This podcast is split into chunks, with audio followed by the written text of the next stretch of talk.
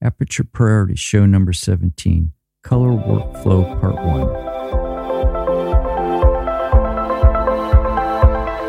Welcome to the Aperture Priority Podcast, an Avila Studios production where it's all about photography and fun. Now open up that aperture and let some creative light in.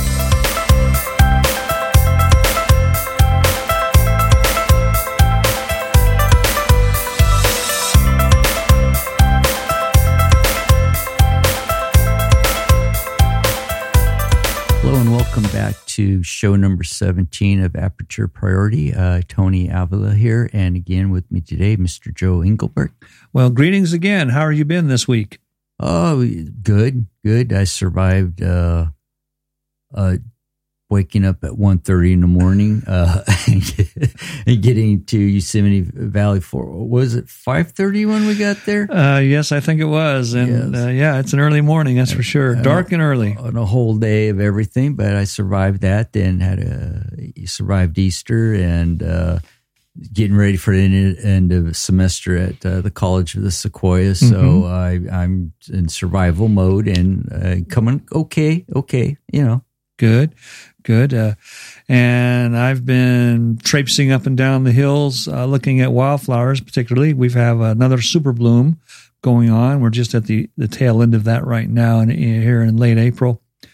Went to Carrizo Plain and saw some beautiful images there, or acquired some beautiful images, and went up into the foothills chasing the ever-popular poppies and all the different wildflowers. I'm a contributor to CalFlora, which is an online database that I contribute to, and so a lot of my images end up there.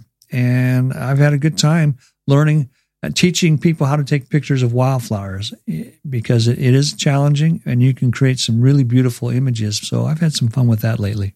I have to add this. I am impressed with your eye, John's eye, and I believe Ron Ludekren's. Did I get his name right? Yeah. Ludekren. You guys know how to find wildlife that I've been passing by so many years. And until we went out that day to our famous Yokel Valley that we all like going to, I never saw the bald eagle out there until you guys pointed out. I would just look at that, thinking, I always thought, no, they're just big hawks out here in this part of California. Right. Yeah, well, the bald eagles are recovering from their near extinction, and they are recovering and moving into the areas of the state that they formerly occupied. Right. And our little area of Tulare County is starting to see bald eagles, golden eagles as well. So those are exciting for us. And it was a challenge and a thrill to be able to photograph them this spring. And also how you've been so lucky to find the bobcat. Yes. I've only seen 3 bobcats ever. And they're usually, if you're lucky, you'll see them run off, turn around, look back at you. And before you could pull your camera out, they're gone. Right. Again, it's just knowing the critter. And I was fortunate to get that last shot of a bobcat where it was stalking me.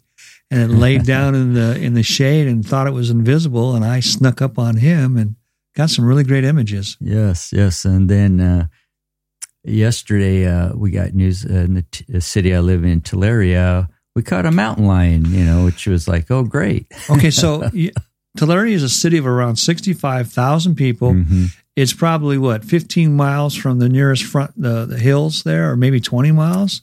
I would say 20 miles, yes. To the beginning of the mountains, which are the foothills, and then the mountains are another 4 or 5 miles. So that mountain lion had to come across 25 miles of farmland and other little towns, and to get to where your backyard. So, yes. I and he was just laying in front of somebody's front yard on what's I can't remember, it was on La Spina. I can't remember the other road. A lot of people go by there. It's amazing, and they have the video of them running down the road, and they're in Tulare in Central California. Well, there are mountain lions in our mountains, folks. Yes, there are valley lions now. Evidently. I wanted to get to today's show because it's going to be a vast series of we're going to call color workflow. Yes. And Brandon, who I know, asked me once, is it important to calibrate your monitor? Well, the answer is only if you care. Yes. Care about the final product.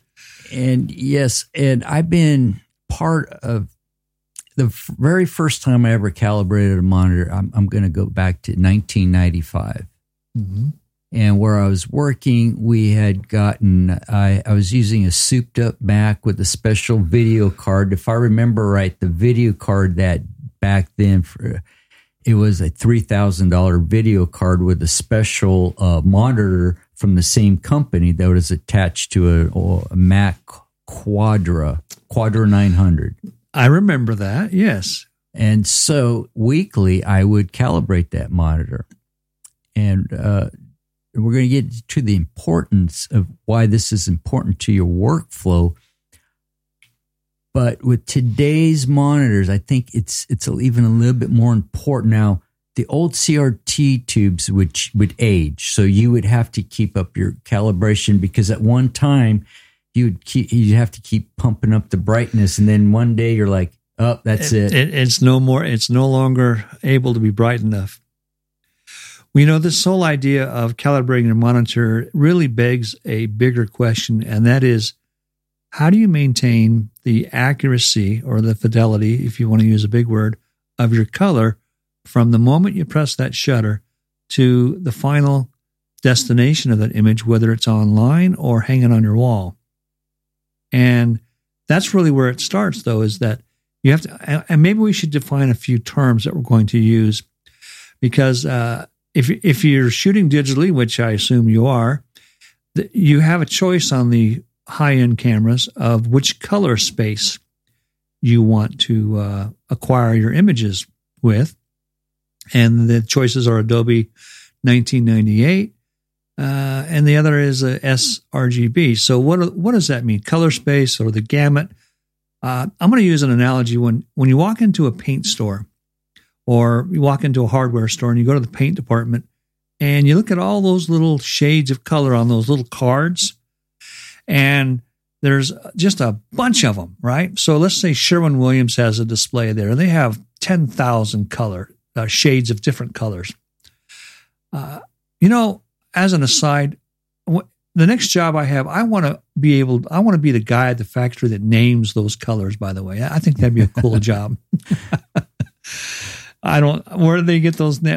But going back, so if Sherwin-Williams over there has a big, huge display, and then behind it is a little lesser known company, we'll call it Aubert. And they have a smaller display. They only have 8,000 or so. Well, I've just described the gamut in a way. This is the analogy, is I'd have more choices of different shades or tones of that color if I went to Sherwin-Williams in this analogy than if I went to the other brand. And that's exactly the same concept of color space. Mm-hmm. It just gives you more choice, or it gives the camera the ability to define the color in a broader range of shades of color. So Adobe 1998 has a bigger gamut. The color space. The color space is the type or the defines by the gamut, the number of shades of color. So we advise that you go with the highest number of choices. You go to the Sherwin-Williams example, which would be Adobe 1998. Exactly. And in some cameras now, I think most cameras, when you go in to choose it, like when you first get your camera, you go, okay, I'm going to put it on raw. And then it gives you all these options, like your bit depth, go to highest bit depth too. But when it gets to RGB, the two that are usually on there is sRGB, then it'll say, most cameras just say Adobe Color now. I would go Adobe Color.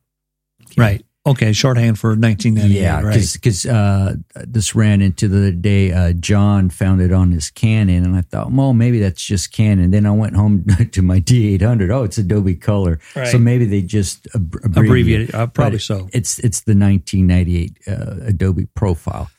And so Coming from a printing background, we go to a small gamut because we're printing on a printing press that prints CMYK.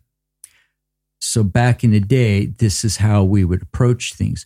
We want to get the bigger piece of the pie, that bigger color space, even though we're going to clip it down to this, but we want more of those shades available for other uses. Right.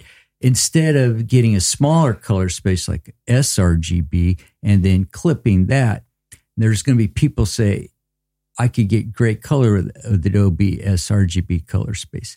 Yes, you can. You can get good color. Using just the sRGB, not the Adobe Color. The smaller choice of colors in the gamut. You can. But I challenge people, go out and Google RGB color space or gamut, and it's going to come that little thing of color, and it has all these triangles in it. Yes. And to me, it's like this.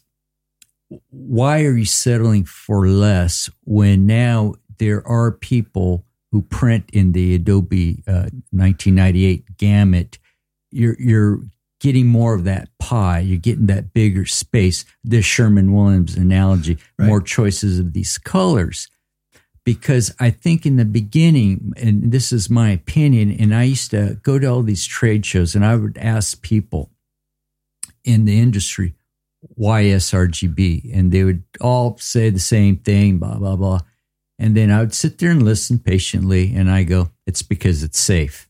Yeah. And they would say, yeah. Yeah. And so to me, coming from both print industry and working at a color photo lab, they made it the sRGB color space safer because, I used to work with two guys that were specialized, one in color and one in black and white.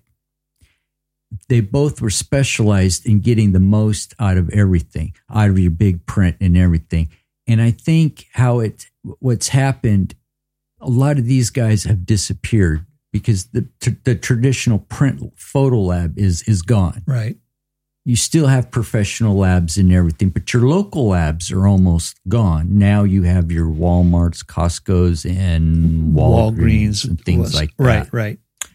So I look at it, get the bigger color space. So what you're saying is that by using the bigger color space, the bigger space that has more colors or shades of color in it, embedded in the file that you create when you press the shutter, allows you to, in the future, to use all those colors with a printer that can print in all those colors. Yes. Not all printers can do that. Not all can. And in the past, especially, the printers were sort of dumb in a way. They could not print all those colors, so they used a standard called the sRGB, which was sort of the lowest common denominator. Exactly. And it supposedly would work wherever you printed it. At least this is the base, the lowest common denominator. All right. So that's the first step in workflow, is understanding that you want to acquire your image with your camera in Adobe Color or Adobe RGB 1998. Because even though you bring it in Lightroom and you're going to export it out to Photoshop, but you could export it out as a sRGB. But to me is, again, if a camera manufacturer is coming to me, use my camera A because it's better than B because it captures more color, then fine. I'm going to try to get as much as I can. Even though I'm going to go down to a smaller color space, at least I got more to choose from. So the software should do a better job. Okay, so let me throw a curveball at you. All right, so I go online and I Google color space, and I see that nice little image or graph of the triangles and the color. And there's one called ProColor. Yes. And it's like huge. Like, well, why wouldn't I use that one for everything? Why not? That's a very, very, very, very good question. I did a test once. Yeah. And I brought in a thing, and I picked that color space. Right. I did all that. Well, guess what? There's no one who can print it. Exactly. That's the answer, isn't it? Because okay. But, using the same rationale, though, I have it. Why wouldn't I use it? Because in my experience, I have yet to find anyone that can convert that color space to a usable print. To usable print. That's exactly, because the only one who's using that, and I'm mistaken, in the new Apple iPhone and their iPads, I can't remember, they chose ProPhoto color space. Which can create a problem, because you're looking at this. Of course, they got the high-res screens. You're looking at this. Well, who's going to print that out in that color space? I do not know anybody of yet. Maybe, I think, perhaps White Wall. I'll have to go back to the website and look that up. But is it a true representation of that? Right. So it's the conversion from, which is an important thing to understand, is that whatever color space you choose, and we're only talking about two that are viable in general terms, is when you convert it from one color space and you dumb it down by removing color, because you have to make it a smaller gamut, that the conversion process between the ProPhoto and the others is not really well done right now. Right. And I've experienced that myself. Yes. And we're going to talk about a test that I did. And so, again, just get the biggest, even though you're going to go down smaller. And again, this is... As long as the biggest is printable. Printable, so yes. That's the difference, is that the Adobe 98 does have print shops that will print, in Adobe. In 1998. But we don't know of any right now that'll use the ProPhoto larger gamut. I do not know of anybody that will use that one as of now. And it's kind of weird, because this all came to light, and I'm trying to think back, because I used to have to stay on top of this, because I worked for Jostens Printing and Publishing in the art department. And I believe it was Photoshop 4 when it came out, where they started putting all these different RGB color spaces in it. And I believe to today it's still true. If you were to download Photoshop for the first time, and if you were to open it up, and if you look at what's the default color space, it's sRGB. The lowest common denominator. Yes. And so at Jostens, I would go and convert them all into Adobe 1998, because we were working on a print standard that we wanted the bigger color space. And so at school, when I go over color with my students, they'll ask me, what does the S stands for? And I just tell them it stands for sucks. And they're like, well, gee, that's not nice. And I'm like, in this day and age, I figured and I know for the web, it is a sRGB standard, because of your web colors and all that thing, because we know when we post a picture online, well, guess what? We're looking at sRGB. Right. And I'm just one of those, maybe I'm a rebel. I want more. I'm paying so much now, for a camera. It's 36 megapixel, 14-bit. So I'm capturing all this. It's like, why do I want to settle for less? Right. It's like, it's forcing your image to be downsized in the number of, and moving away from that beautiful color palette down to a one that doesn't have as many. Yeah. So step one. Change your camera's color space to Adobe. So now you're ready. You've taken all these beautiful money-making photographs, and you want to put them on your computer, and you stick them in there, and you load them on your computer, and now you're looking at them on a monitor. Yeah. Step two of the workflow is, what kind of monitor, and is that monitor truly displaying the colors as intended? Yes. This is where I would encourage people, and I encourage my students the same thing. I tell them I personally use the Macintosh, because out of the box, it's pretty much set up to go. Can you do with the PC? Yes. Do not look at, and again, a lot of the monitors you go to, Best Buy or some, they're going to say, this is a great gaming screen. Yes, but be very careful. It's because it's got such a high brightness and contrast where everything looks good. That's not going to be an accurate representation. So I would encourage you, get the best monitor that you can afford. And I can't really suggest one now because they change so quickly. In the past, when Apple had its cinema displays, I would say if you could afford one, use one, because over the years, and again, I come from the print industry, we would have one of those in our art department for pre-press checks. Mm-hmm. There are other ones you could get. Dell makes high-end ones that are good, but I can't name one because Dell changes them a lot. Right. But get the best one that you can afford. You get, in monitors, you really do get what you pay for. And if you're not spending $800, $1,000 on a monitor, I mean, I'm not, you can work in your workflow without that. We're exactly. Talking, in a perfect world. In a perfect world, yes. Right. And the reason we talked about it, it's the angle of view, the IPS. Yes, IPS is where you can view that image from any angle, up, down, sideways, and it remains true color, true brightness. Yes. And those are really... Now, the good news is monitors have improved dramatically in 20 years. I mean, remember the old CRTs where you had the big old fat thing sticking out in your desk and... That's why I have a bad back from picking them up. Do you remember the Hercules?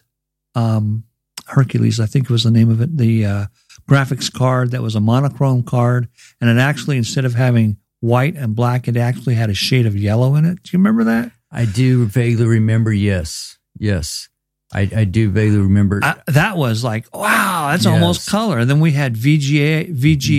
And, now we're talking about it. Now we have 4K. 4K. We went LCD. Now we have LED. Now it's QLED, OLED. I mean, it's no LED. Just go, yes. Oh, that's gasoline. Sorry. Yeah. Where things happened, and this is when we went to flat screens, and this is what happened at the Jostens art department one year. We all used Macintoshes, but at Jostens, the PCs were all Dells. So we had a big account with Dell. So we would just get a great deal on these LCD monitors from Dell. But they didn't buy the best of the best. Mm. This presented a problem. So I'd go in the summertime, I would go in and replace all the old CRTs. We went from 21-inch tube monitors to the 17-inch LCDs. Out of the box, they looked good, but there was one problem. They only had a brightness that you could adjust. Mm-hmm. They were so bright, everything looked good and gorgeous. But a lot of the stuff we did, sometimes we had a desk person that would do watercolor. And so then we would get that and scan it in and, put it in Photoshop, clean it up and put it on the school cover. But the thing is, our scanners got so much better. So they would catch every imperfection of the paper. So we could not see the imperfections on screen because the brightness was so high. I see. So then we would get a press destroy and they're like, what's this weird color here? It's where the water paper buckled, so we could not see that on screen to clean up. So that happens today in the digital world, is if you have too much contrast and your brightness is too bright, you won't see the sensor spots on your monitor. Exactly. And then you go to print them out, you get them back, and you go, where did that come from? You'll see the specks on your image. Especially in the sky. Yes, especially on the sky. Right. And that's because your monitor, the brightness is set so high, it will not display those tones. So ideally, when you send your image off to be printed on paper, so we're going to talk about paper because people still do that, exactly. I hear. Yes. So you get the print back from your printer and you hold it up, you look at it and you go, wow, that's not as bright as my monitor and blah, exactly. blah, blah, and blah, blah, blah. In fact, the color's different. And exactly. It's a very disappointing experience. It's a very letdown, yes. Because, you have this beautiful image on your monitor and then you look at this very flat off color, color cast, muddy print. Yes. How do we cure that? Well, what I did at Jostens, because it was before we got a either Spyder Pro or who had it was the color manager at he had it. So what I did when everybody was gone during the summer, I used the Apple built-in one into the Mac, and I went to each monitor and adjusted. So you're calibrating your monitor. Yes. So now I brought that brightness down. Now that made a big difference.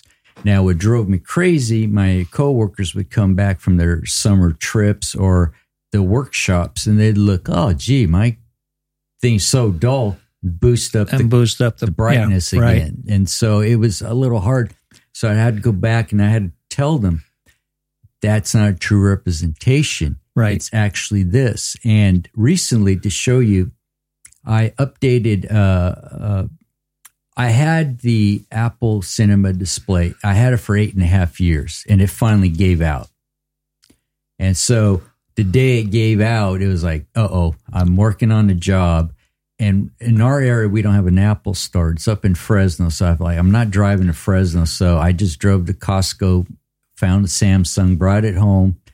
First thing I had to do, I had to calibrate it, turn down that brightness. Right. And I made that monitor work because I've experienced,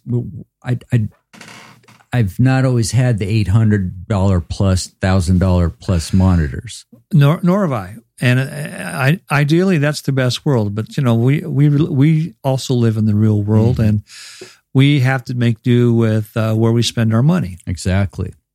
And I made that Samsung works. But recently, my... nephew built me a gaming PC, and I have it hooked up next to my Mac. And I bought an HP monitor. It's a nice HP monitor on sale.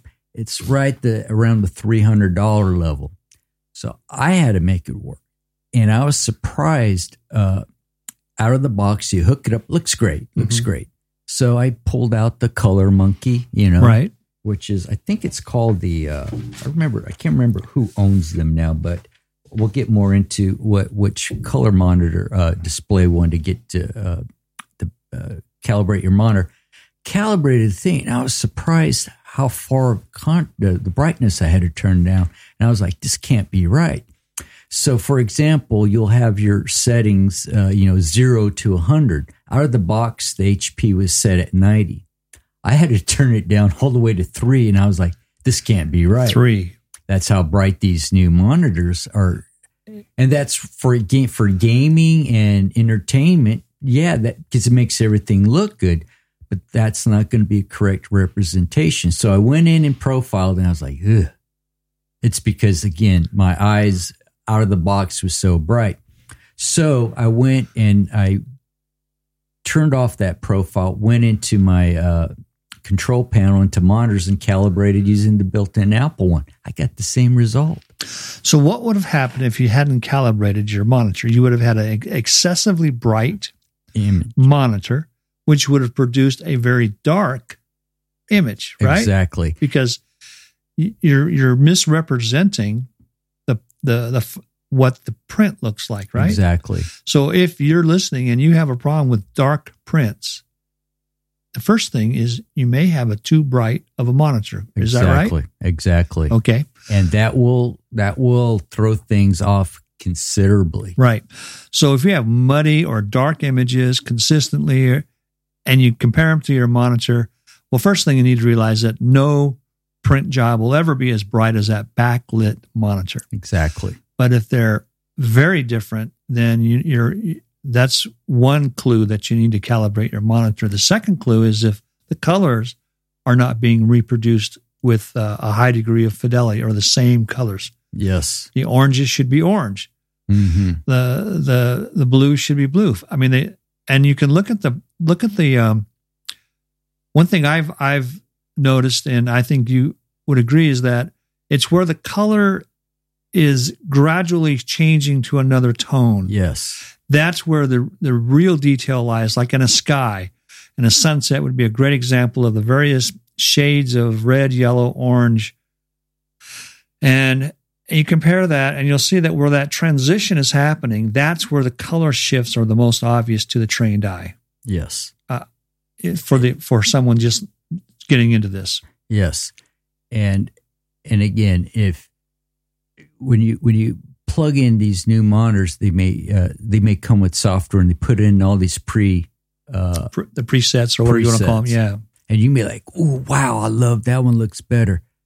Again, you're more than likely you're going to have to create your own for where you're working. What lighting, if you're by a window, you want to calibrate it and try to keep it, your workspace, as consistent as possible. Now, consistent meaning the lighting in the room that you're sitting in.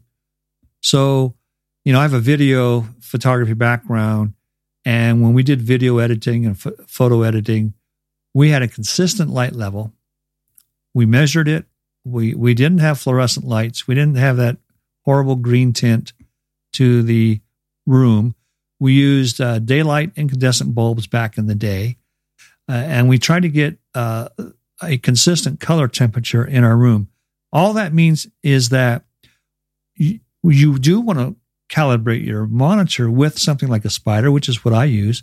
And one of the things that the Spyder calibration does is it measures the ambient temperature of your light, the kind of light you use. The question it'll ask you, hey, is this the kind of light you normally edit in? So if not, make it the way you normally edit. Right. So to have what you see is what you get on your monitor to match your print, you have to take into consideration the color temperature. So going back to the paint analogy. So I'm in a Lowe's or Home Depot the other day, and in the paint department there, they had 4 different kinds of light, and you were to you take your paint sample, little chip there, and you stick it underneath the incandescent light, and you go, "Oh, that really changed the color. I like that color till I put it under that, or I moved over here to the fluorescent, and nobody likes that one." Yes. And then, right? And then you go over. Well, the LEDs, the new LEDs, those are actually pretty close to, and then the quartz. That's a great experiment and a great way to visualize what we're talking about in terms of color in your of the light that's in your room, yes, in their light fixtures. Because by taking that paint chip and sticking it under those 4 different kinds of color of light in the hardware store, you can visually see the effect it has on that paint chip. Imagine now your monitor. One day you turn on all the lights and you have a yellow incandescent light, and you have a white LED, and then you have why you would have this, I don't know, but you have a fluorescent tube above you. You have, you have a very odd mixture of colors. That's going to change the way your colors look like on your monitor. Exactly. So you need to be aware that just develop a workflow where you have the lighting is basically the same every time you try to do any editing. Yes. Even where we meet every Wednesday, with our group, if we look above us, there's 2 lights. They're both different. There's mercury vapor, that orange.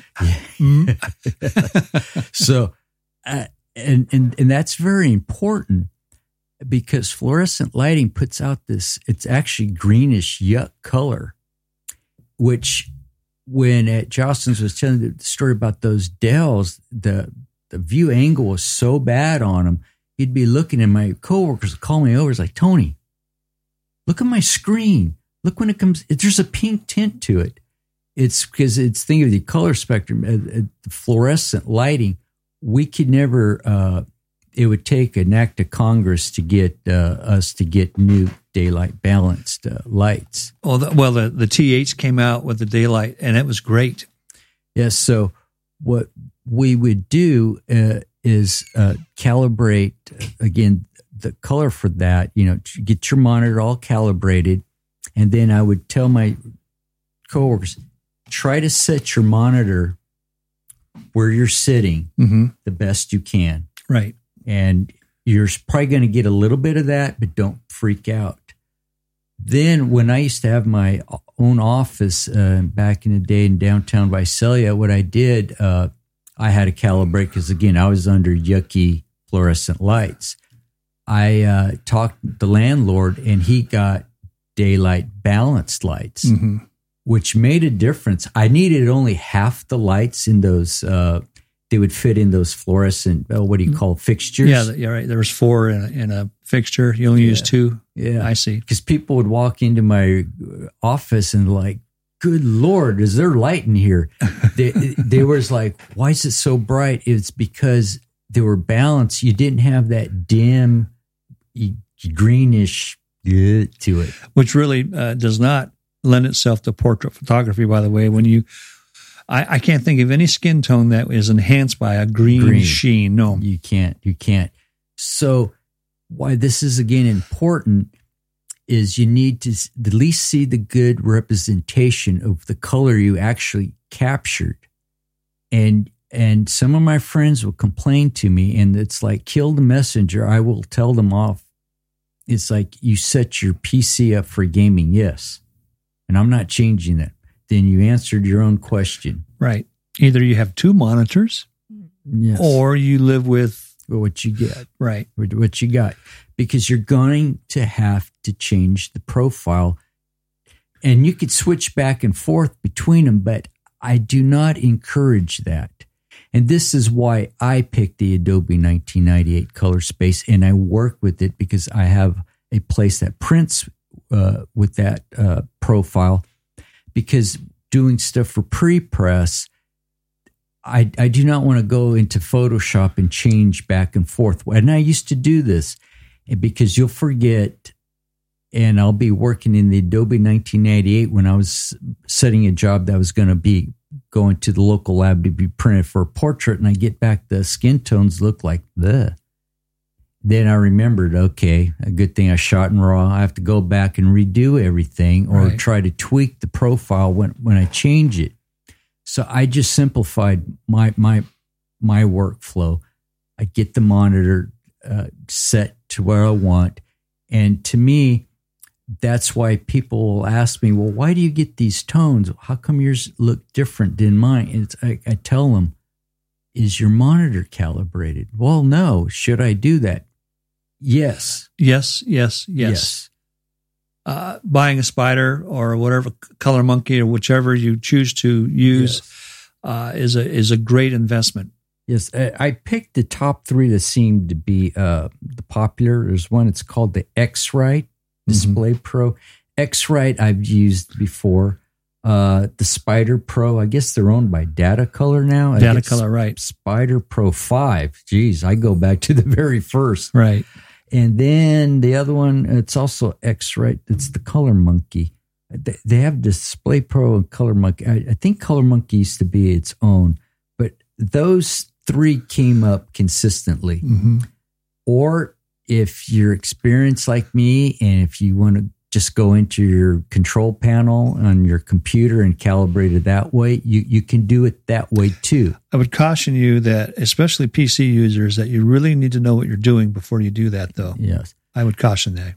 Where save up $150, between $150, $160. Or borrow one from somebody. Borrow one, yes. Yeah, I mean, you don't have to calibrate your monitor every week or a month like we used to. You know, you especially with the LED monitor. 3 or 4, 5 months, 6 months if you really, have to. But so it's. Yeah, exactly. That would be the optimal setting. It's to have it calibrate because these things are so great. They calibrate the light in your room. They look at the light in your room and they set it to your monitor. It's going to take, it's going to be one less headache in your workflow. They consider the graphics card that you're using, the monitor type you're using, the room color or the color of the light in your room. And they set that monitor so that it is the best representation of the color gamut that you've chosen. I mean, for continuing. So this conversation, of course, lends itself to the next step, which we'll get into in a future podcast, and that is preparing your file for a print house. Yes. And to show you what I used to do with this color stuff, on a Mac, and a PC you could do it too, and the Mac we would always have are screen tiled. My background was one of the default ones that Apple used to put. It was just gray. And my coworkers would give me a bad time. Yeah, Gray, you're a boring person. They would have like a four scene or these other ones. There's a reason why I chose that neutral gray. I know the reason too. Because when you're adjusting color, there's nothing influencing exactly your eyes. Right. That's why I'd be cautious, because my nephew built me this cool PC for gaming. He says, "Oh, look at these RGB lights," and they change and change. And I'm trying to tell him, for gaming, yeah, this is cool. This is what you like. I really don't care. Yeah. The other thing, I want to try to see the difference between the two operating systems. Take the same file, same profile, but on the PC, I'm going to have him change that light, because guess what? Those flashing, it's changing all these shades of color on the fly. And it's like, for gamers and geeks, you love that. But if you're working on an image, you want to keep things kind of standardized. You don't want anything influence what you're seeing on screen. Right. So if you're playing a game and your opponent has a garish neon green tint to their skin, that's cool. But if you're trying to sell that image to a portrait of a person that you took, they probably don't want to buy it. Yes.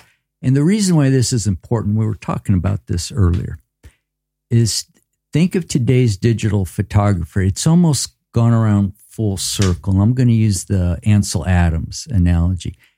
He came up with the zone system. So when he went out and photographed, he had the zone system. Then he would go back into the darkroom and he would produce his own prints. Right. If you look where maybe 30 years ago, photographers were using film or even slide film, color film, black and white. You would go out, you would shoot, and you would look at your negative, and you would say, yeah, it's not too thin, it's got good density, and right. You'd say all this terminology. Then you would send it to a photo lab, and they would print. Well, nowadays, you're the digital darkroom. You captured that image. Now you're taking it into Photoshop, the main editor, and you want to use light. Your monitor needs to be a correct representation. Oh, wait a minute. You're saying that Photoshop is really a digital darkroom? Yeah. So that's why they call it Photoshop? Shop, yes. Wow. And now you're doing that. Right.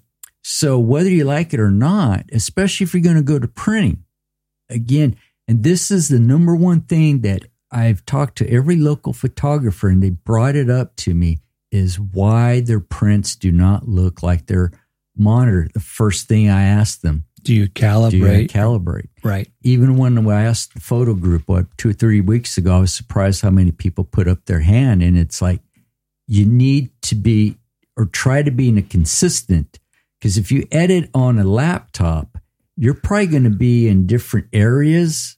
That mobility sounds great. But you have to consider that you're in a different color of light. Yes. When you're sitting in a coffee shop or your living room. Yes.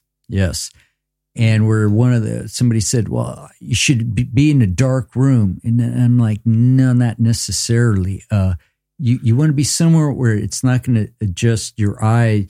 Because remember, when you're at home and you're watching Game of Thrones, you want your room dark and you want to watch that screen with that beautiful contrast.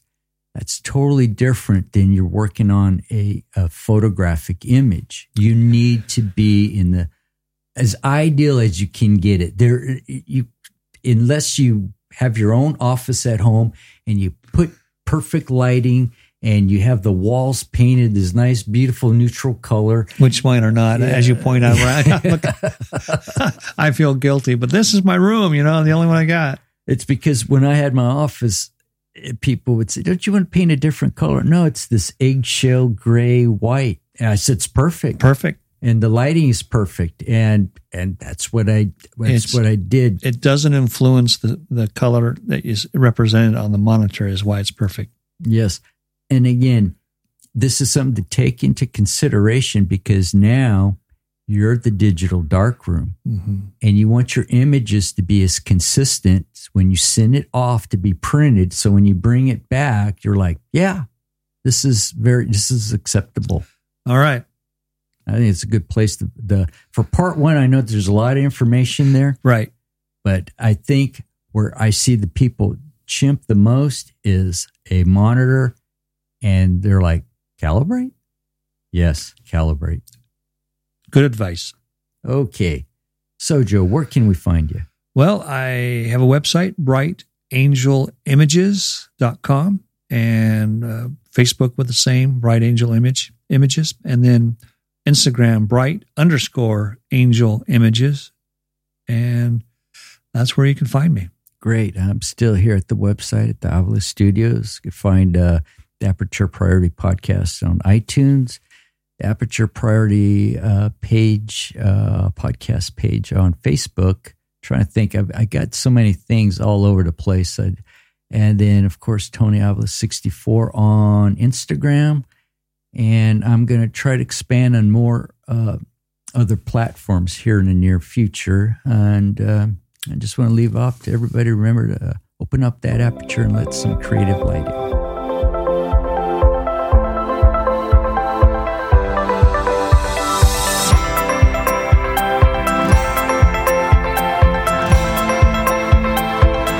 Aperture Priority is an Avila Studios production.